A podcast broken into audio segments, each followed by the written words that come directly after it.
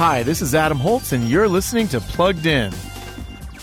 My name is Mary Lennox, and my uncle owns this house. I'm Colin Craven. We're cousins. In the 2020 remake of The Secret Garden, now available online, we meet Mary Lennox.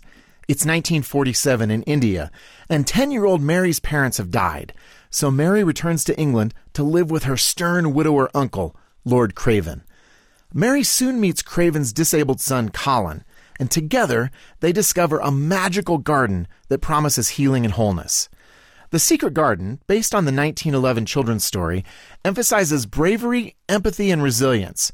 But violence and painful losses turn up too, which might be too much for sensitive young viewers. So we're giving The Secret Garden a 4 out of 5 for family friendliness. Read the full review at pluggedin.com slash radio. I'm Adam Holz for Focus on the Family's Plugged In Movie Review.